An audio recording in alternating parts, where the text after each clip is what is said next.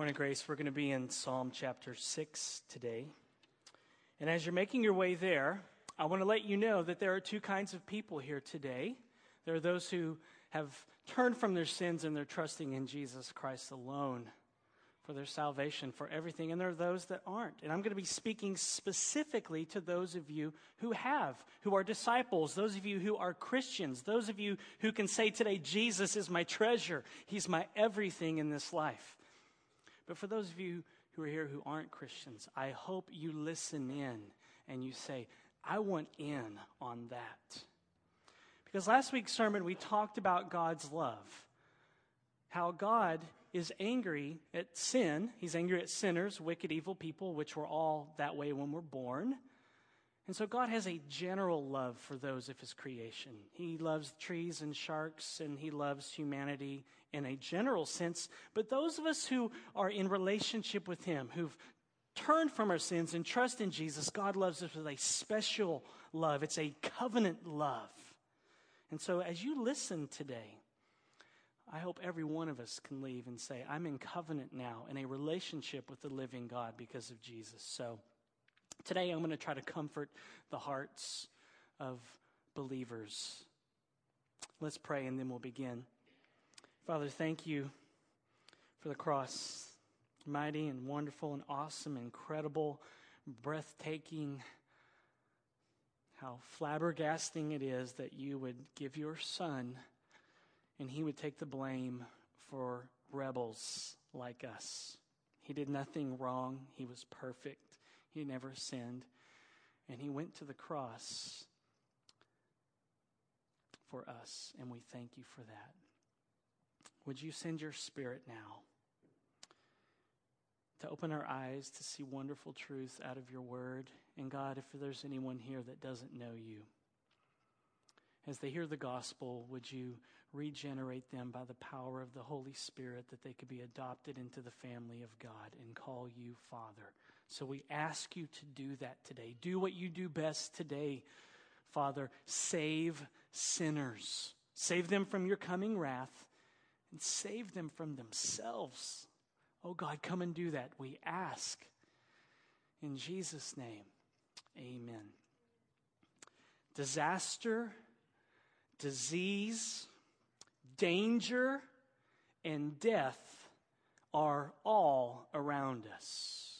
Just open up your newspaper or turn on the evening news. Or you can consult the system of 18,000 codes that hospitals and doctors use to describe the medical services and bills that they send to insurance companies. Apparently, 18,000 codes is not enough for administrators when they describe why a patient sees a doctor. So, a new federally mandated version called ICD 10, the 10th revision of the International Statistical Classification of Diseases and Related Health Problems. ICD 10 will expand the number of codes from 18,000 to 140,000 codes when it rolls out this October they will add codes that describe precisely what the medical condition is and what caused it. There are codes for injuries in opera houses. There are codes for injuries in squash courts. There are codes for injuries in a chicken coop. W61.11XA is the code for injuries related to being bitten by parrots. So if you get bit by a parrot and you go to the hospital or your doctor and they treat you, then your doctor will let your insurance company know that W61.11XA was the reason for your visit. I guess just writing in the phrase bit by parrot on a form is not satisfactory anymore. So they have to write in W61.11XA, which sounds like a robot from Star Wars, if you ask me. There are separate codes for being bitten by a turtle and being struck by a turtle. Here's another one R46.1 Bizarre Personal Appearance. Some of you may think that I have that. He dresses in black all the time. What's that about? In fact, at the church I pastored in Texas, there was a gentleman who would come up and shake my hand every Sunday morning, every Sunday morning, and say, Looks like you're going to a funeral. And I would reply, Maybe I am. From the Johnny Cash movie, Walk the Line. So go ahead and email the elders. You can complain. Tell them that Pastor Benji suffers from R46.1. I've dealt with it my whole life. If you walk into a lamppost for the first time, the code is W22.02XA. If you are dumb or clumsy enough to walk into a lamppost for the second time, the code is W22.02XD. Walked into a lamppost subsequent encounter. There are all kinds of codes for injuries received for sewing, ironing, crocheting, doing handcrafts. I don't think there's a code yet for injuries sustained while shopping, but perhaps it will make it in ICD version 11 should it come out. V91.07XA burns due to water skis on fire. Well, guess what? There's also V91.07XD, burns due to water skis on fire, subsequent encounter. Listen, if your water skis catch on fire twice, somebody needs to buy you some cookies because that is a rough life. Though somewhat humorous, the truth is that disaster, disease, danger, and death is all around us. It's been that way since Genesis 3, when our first parents, Adam and Eve, rebelled against God and sinned in the Garden of Eden. And it was certainly true in David's day as well. David's prayer in Psalm 6 feels like he is praying the International Statistical Classification of Diseases and Related Health Problems for believers. David is under some serious stress here. He's plumb worn out. He's being disciplined by the Lord for some sin. He is exhausted and he's about to lose it. And David teaches us that no matter what is happening in our lives, we serve a God who loves us and loves to hear and respond to our prayers, even when we have blown it. Our big idea today is this never give up because God loves you with a never stopping, never giving up, unbreaking, always and forever love. Some of you may recognize part of our big idea. Part of it is a phrase that is repeated throughout the Jesus storybook Bible, a kid's Bible, where scattered throughout both the Old and New Testament stories, it keeps saying and reminding us that God loves his people with a never stopping, never giving up, unbreaking, always and forever love. I highly recommend this kid's Bible to you, the Jesus storybook Bible. Every team, every time I read it, I learn something new. I get dunked and immersed back down into the gospel once again. If you want your kids to know what the big idea of the Bible is, if you want to know the big picture of the Bible, I highly recommend picking up a copy of the Jesus Storybook Bible. In Psalm 6, David is wrestling with God's never stopping, never giving up, unbreaking, always and forever love. And here's why Psalm 6 is a lament psalm. David is in pain physically, emotionally, spiritually. He's suffering. He's at the end of his rope. He's being disciplined by the Lord for some sin in his life. But David will not give up because of who Yahweh is, the Lord. He will not give up even though he may be tempted to because David knows his God. He knows the character of the God he loves and serves. He will not give up, even though he's tempted to, because he knows God. He knows that God loves him with a never stopping, never giving up, unbreaking, always and forever love. Look at verses 1 through 3 and hear the word of the Lord. O Lord, O Yahweh, rebuke me not in your anger, nor discipline me in your wrath. Be gracious to me, O Yahweh, for I am languishing. Heal me, O Yahweh, for my bones are troubled. My soul also is greatly troubled. But you, O Yahweh, how long? David is obviously suffering, but we don't know why. We get no clues as to why he was being disciplined by Yahweh, but he is. So I picture him with bloodshot eyes, looking haggard, hair all messed up, scruffy beard. Well, just picture me, okay? Seriously, he's looking like he is paying the high cost of low living. And he really is. David is being disciplined by the Lord for some sin. And that's why he asked the Lord in verse 1 if he would taper his discipline. David is asking the Lord to be gracious to him, to ease up and give him some relief. And by asking the Lord to ease up, what David is doing is he is confessing his sin. He's praying like the tax collector in Luke 18 God, be merciful to me, a sinner. Now, notice two words in verse 1 the words rebuke and discipline. These are words that are both used throughout the Old Testament for corrective and disciplinary actions that are taken in relationships, especially uh, like a father dealing with his son. In Proverbs 3, verses 11 and 12, these words are used. It says, My son, do not despise the Lord's discipline or be weary of his reproof. For the Lord reproves him whom he loves, as a father the son in whom he delights.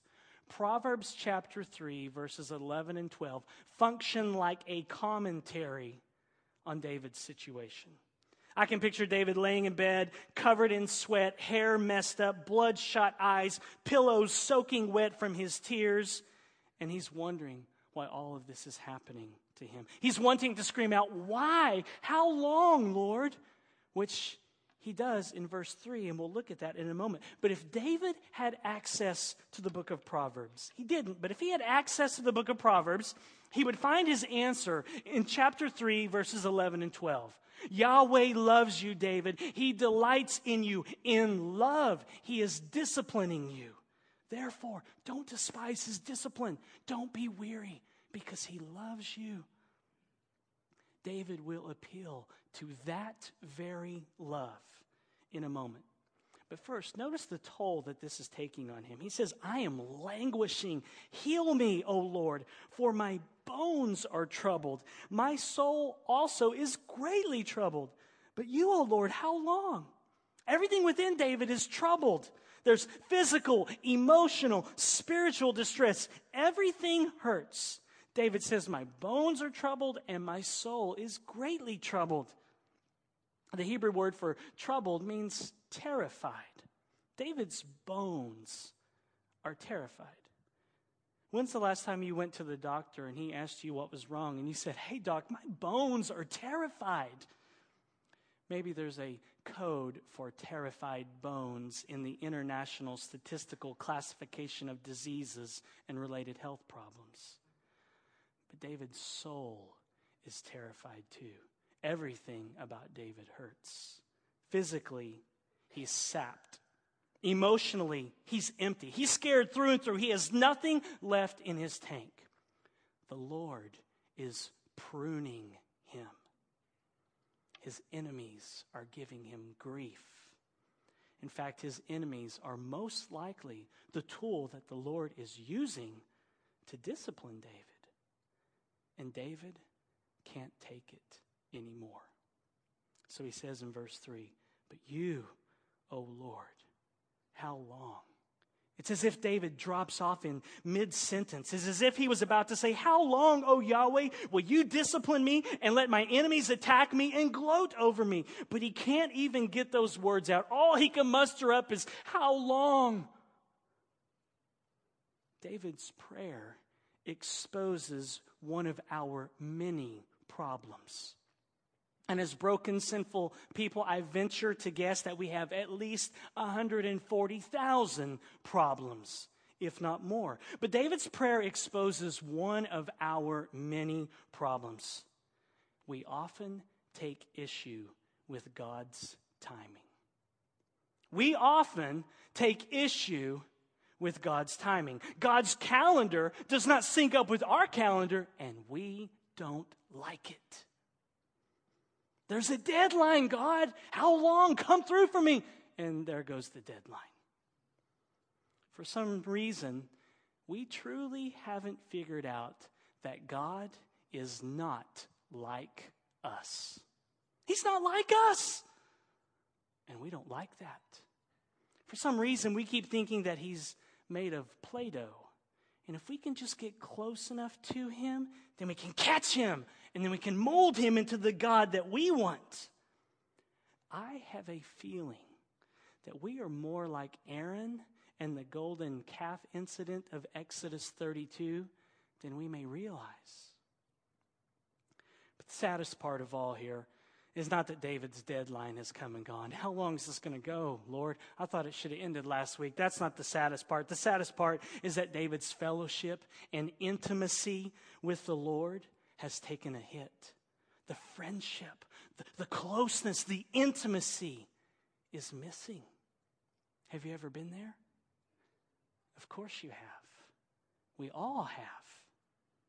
And when you're in that place where you know that you have treasured things more than Jesus and you are experiencing the loving discipline of the Lord, thank God that David's story in Psalm 6 and your story doesn't end with verse 3. When you're in that place where you've treasured this world more than Jesus, and you've walked in unrepentant, rebellious sin, and God brings discipline in your life, Thank God that your story doesn't end with verse 3. There is always a verse 4. We don't deserve it, but there's always a verse 4 because God loves us so much. And because there's always a Psalm chapter 6, verse 4, just around the corner in your life, you should never give up because God loves you with a never stopping, never giving up, unbreaking, always and forever love. Verse 4 is always coming. Why? Why is there the hope of verse 4 when we drift from the Lord and experience His discipline? Because God loves you and He can't keep Himself away from you. God loves you so much, He can't keep Himself away from you. He will not let your rebellion and your wayward heart go unchecked because He loves you too much. Therefore, He will discipline you to get your heart back. Because when He has captured your heart, you are where you are supposed to be, enjoying Him as your treasure. I guess I've hyped verse 4 enough, so we ought to take a look at it. David says in verses 4 and 5 Turn, O Lord, deliver my life, save me for the sake of your steadfast love. For in death there is no remembrance of you. In Sheol, who will give you praise? The whole ground or basis or reason for David's plea for relief is bound up in Yahweh's steadfast love. This is the Hebrew word here that most of you know by now. It's the Hebrew word hesed. It's God's unwavering faithfulness to his people and to his promises. Hesed is translated here in the ESV as steadfast love. It's, it's Yahweh's loyal covenant love. The love that he has, the special love that he has for people who are in relationship, are in covenant with him. And I think one of the best ways to translate Hesed is this way it's a never stopping, never giving up, unbreaking, always and forever love. David wants Yahweh, the sovereign Lord, to save him because that's the kind of God Yahweh is. I love the way Dr. Allen Ross describes David's situation in Psalm 6. He says, The loyal love of the Lord is the reason he should be delivered. Not simply because he has a covenant that is characterized by God's faithful love to his people, but because the covenant promises of the Lord's loyal love would fall into disrepute if he did not demonstrate them by delivering the sufferer. David has no other basis on, make, on which to make his appeal than God's faithful love, but he needs no other. God's faithful covenant love is sufficient. That is why it is at the heart of all his dealings with his people even when they are sinful and need discipline. God's steadfast love is all that David has, but it's all that David needs. And it is on the basis of Yahweh's character that David makes his appeal. David's only hope is what he knows about God, and it's our only hope. What we know about God is our only hope. And people think the doctrine of God, studying the attributes of God, is boring and irrelevant. Are you kidding me? My prayer life, my whole life, is built on and empowered by the character of God. Because you don't know how sinful I am.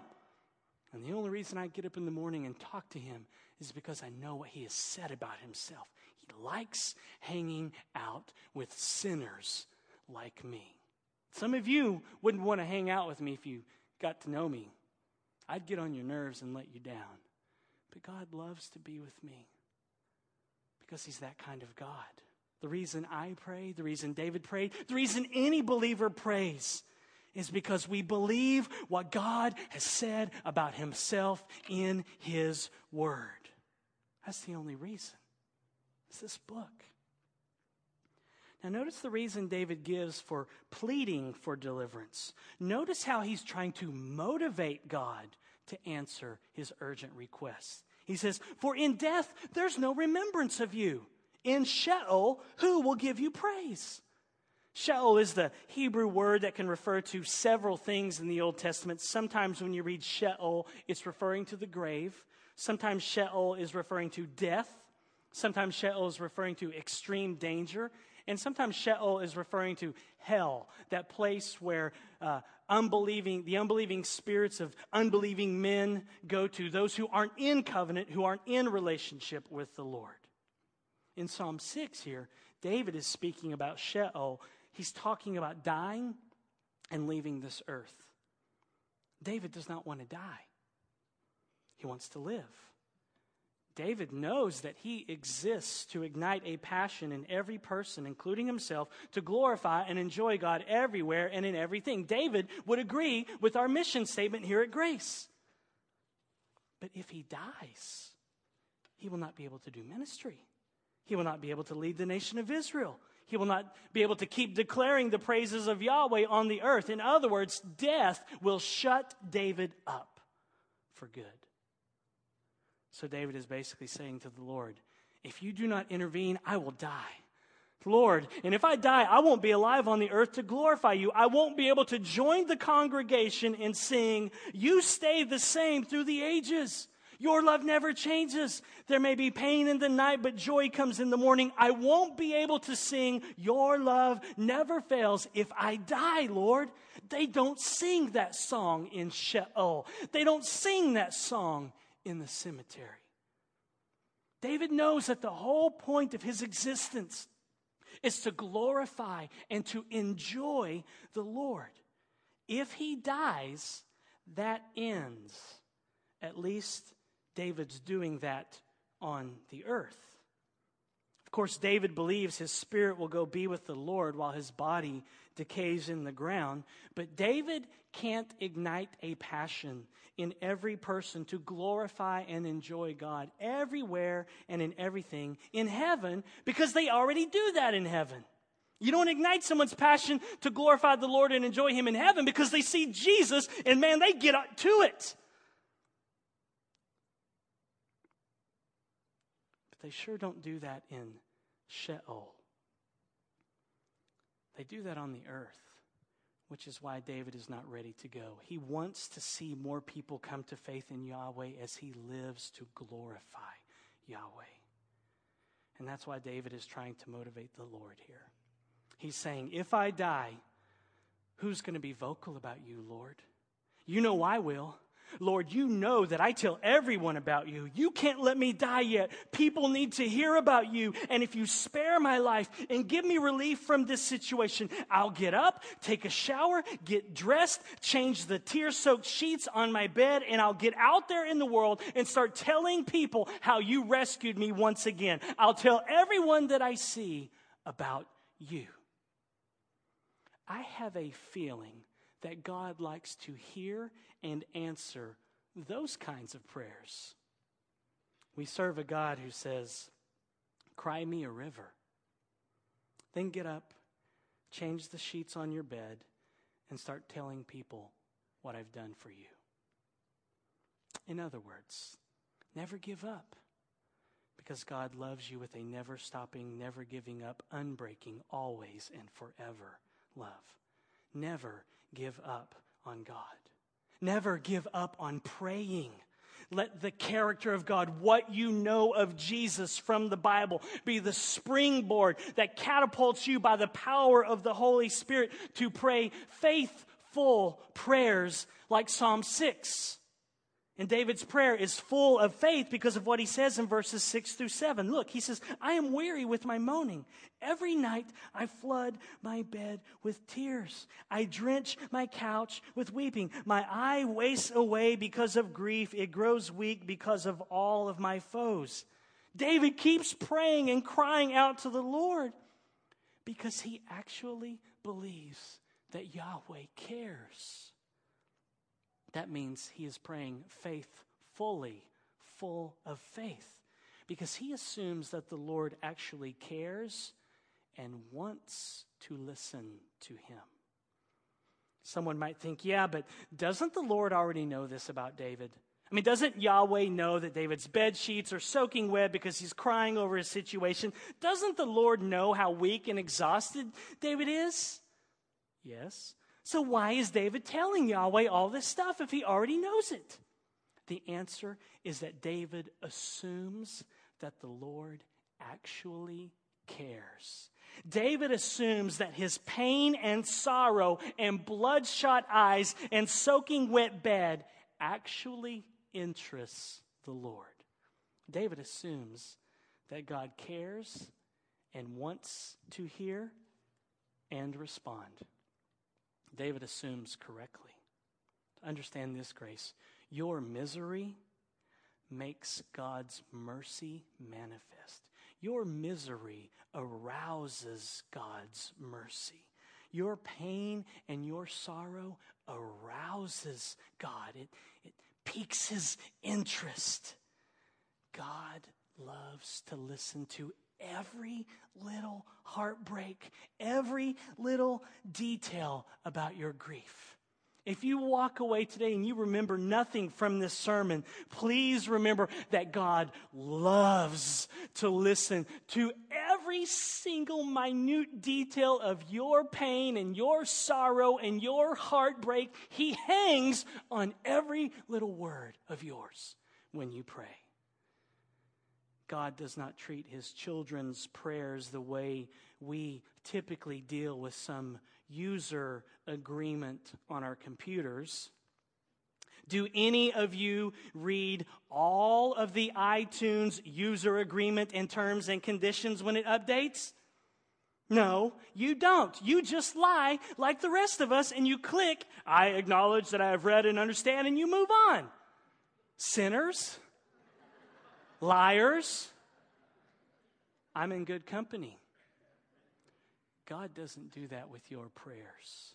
He listens and He reads every little detail, every paragraph, every sentence, every word, every subject, every verb, every direct object. And He even listens when you're sobbing like a baby and your pillow is soaked from your tears and it's covered with your snot. He listens and understands when you are crying and praying like David in verses 6 through 7. I am weary with my moaning. Every night I flood my bed with tears. I drench my couch with weeping. My eye wastes away because of grief. It grows weak because of all my foes. The Lord loves to look down and see his children With midnight, frumpled, mad scientist hair, bloodshot eyes, snot coming out of your nose, bed sheets soaked with tears. But David's enemies, however, are not as sympathetic as Yahweh is. Look at verses 8 through 10. Depart from me, all you workers of evil. For the Lord has heard the sound of my weeping. The Lord has heard my plea the Lord accepts my prayer. All my enemies shall be ashamed and greatly troubled. They shall turn back and be put to shame in a moment. I picture David crying a river to the Lord, and his enemies come along and say, What's the matter, David? Did Yahweh block your number? Is he not returning your call? What's the matter, little crybaby? To which David replies that the Lord has heard and accepted his cry. Yahweh not only hears our prayers, he accepts them. Proverbs 15:8 was true of David's prayers, and it's true for ours as well. The prayer of the upright pleases him. It pleases God. It brings him pleasure. It delights him. It thrills his heart when his children cry out to him. What a God that we serve, Grace. He listens, he cares, and he responds to our prayers. But even better, it actually brings him pleasure. He loves it. We don't like to pray that much, do we? But God loves it. He loves it when we cry a river and have to change the bed sheets. God loves it when his children come to him with bloodshot eyes, tears running down their cheeks, snot oozing out of their nose, and they, they pray almost unintelligibly, Turn, O Lord, deliver my life. Save me for the sake of your steadfast love. And that's how I picture David praying verse 4, and God loves it.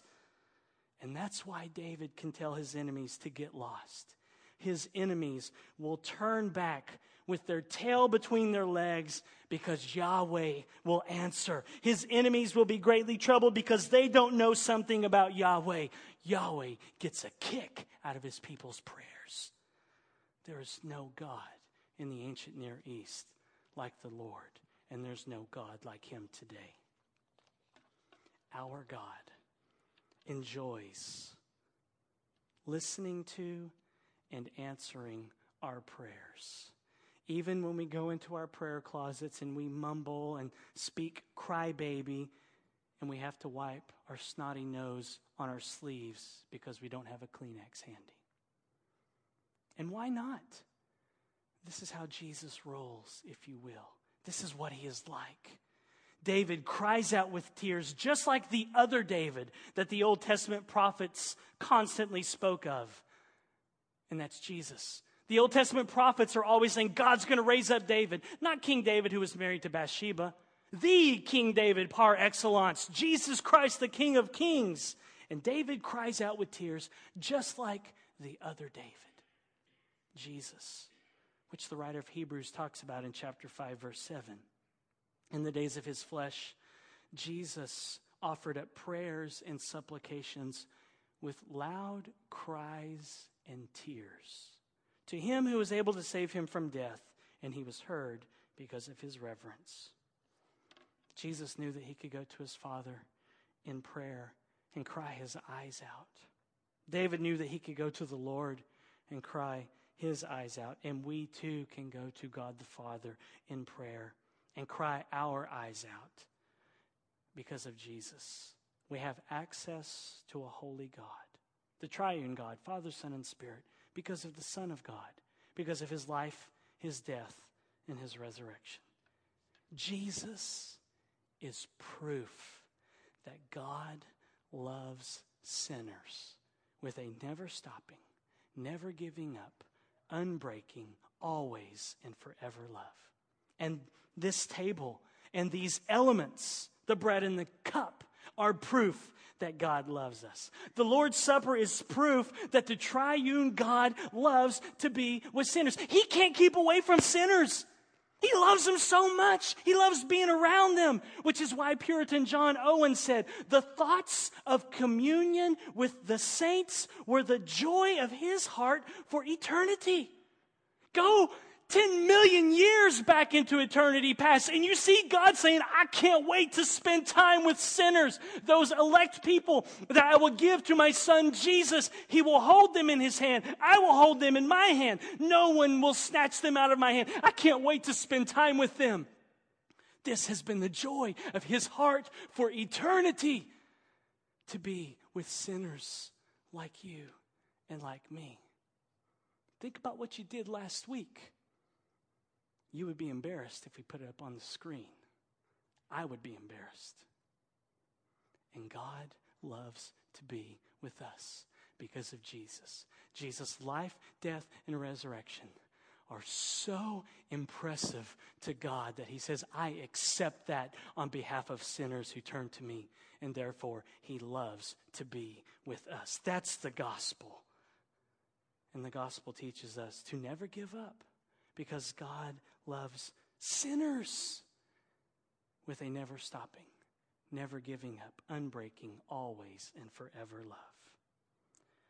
The gospel also teaches us that we serve a God who says, Cry me a river and then change your bed sheets. Let's cry out to him in prayer right now and prepare our hearts to eat and drink the Lord's Supper. I have a feeling that he's about to get pleasure as we pray. I have a feeling that we're about to delight his heart once again as we pray. I have a feeling that he's going to listen to every word, every syllable, every verb, every moan and groan, and he won't tune us out.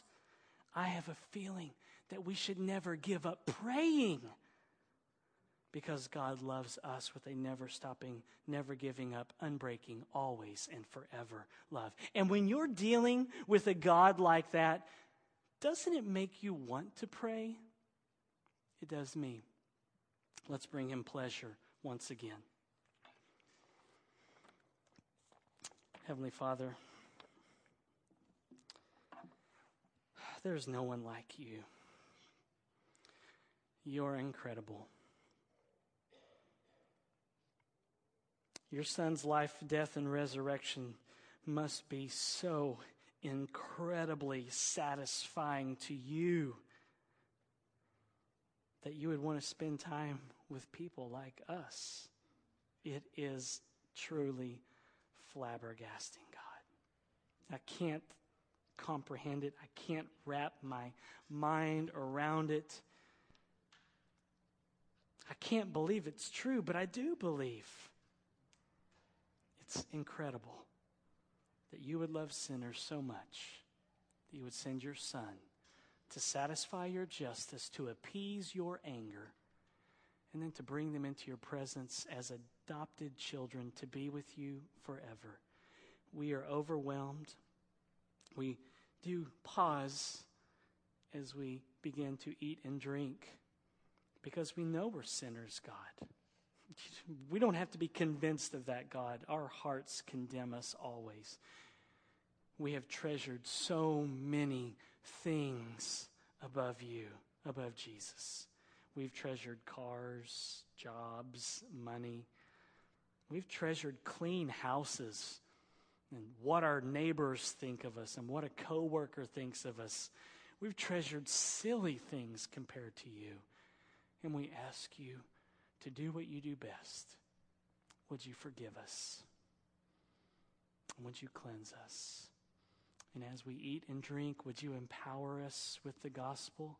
Would you give us strength for the journey that we may go out into the world and say, Let me tell you what my God has done for me? We ask these things in Jesus' name. Amen.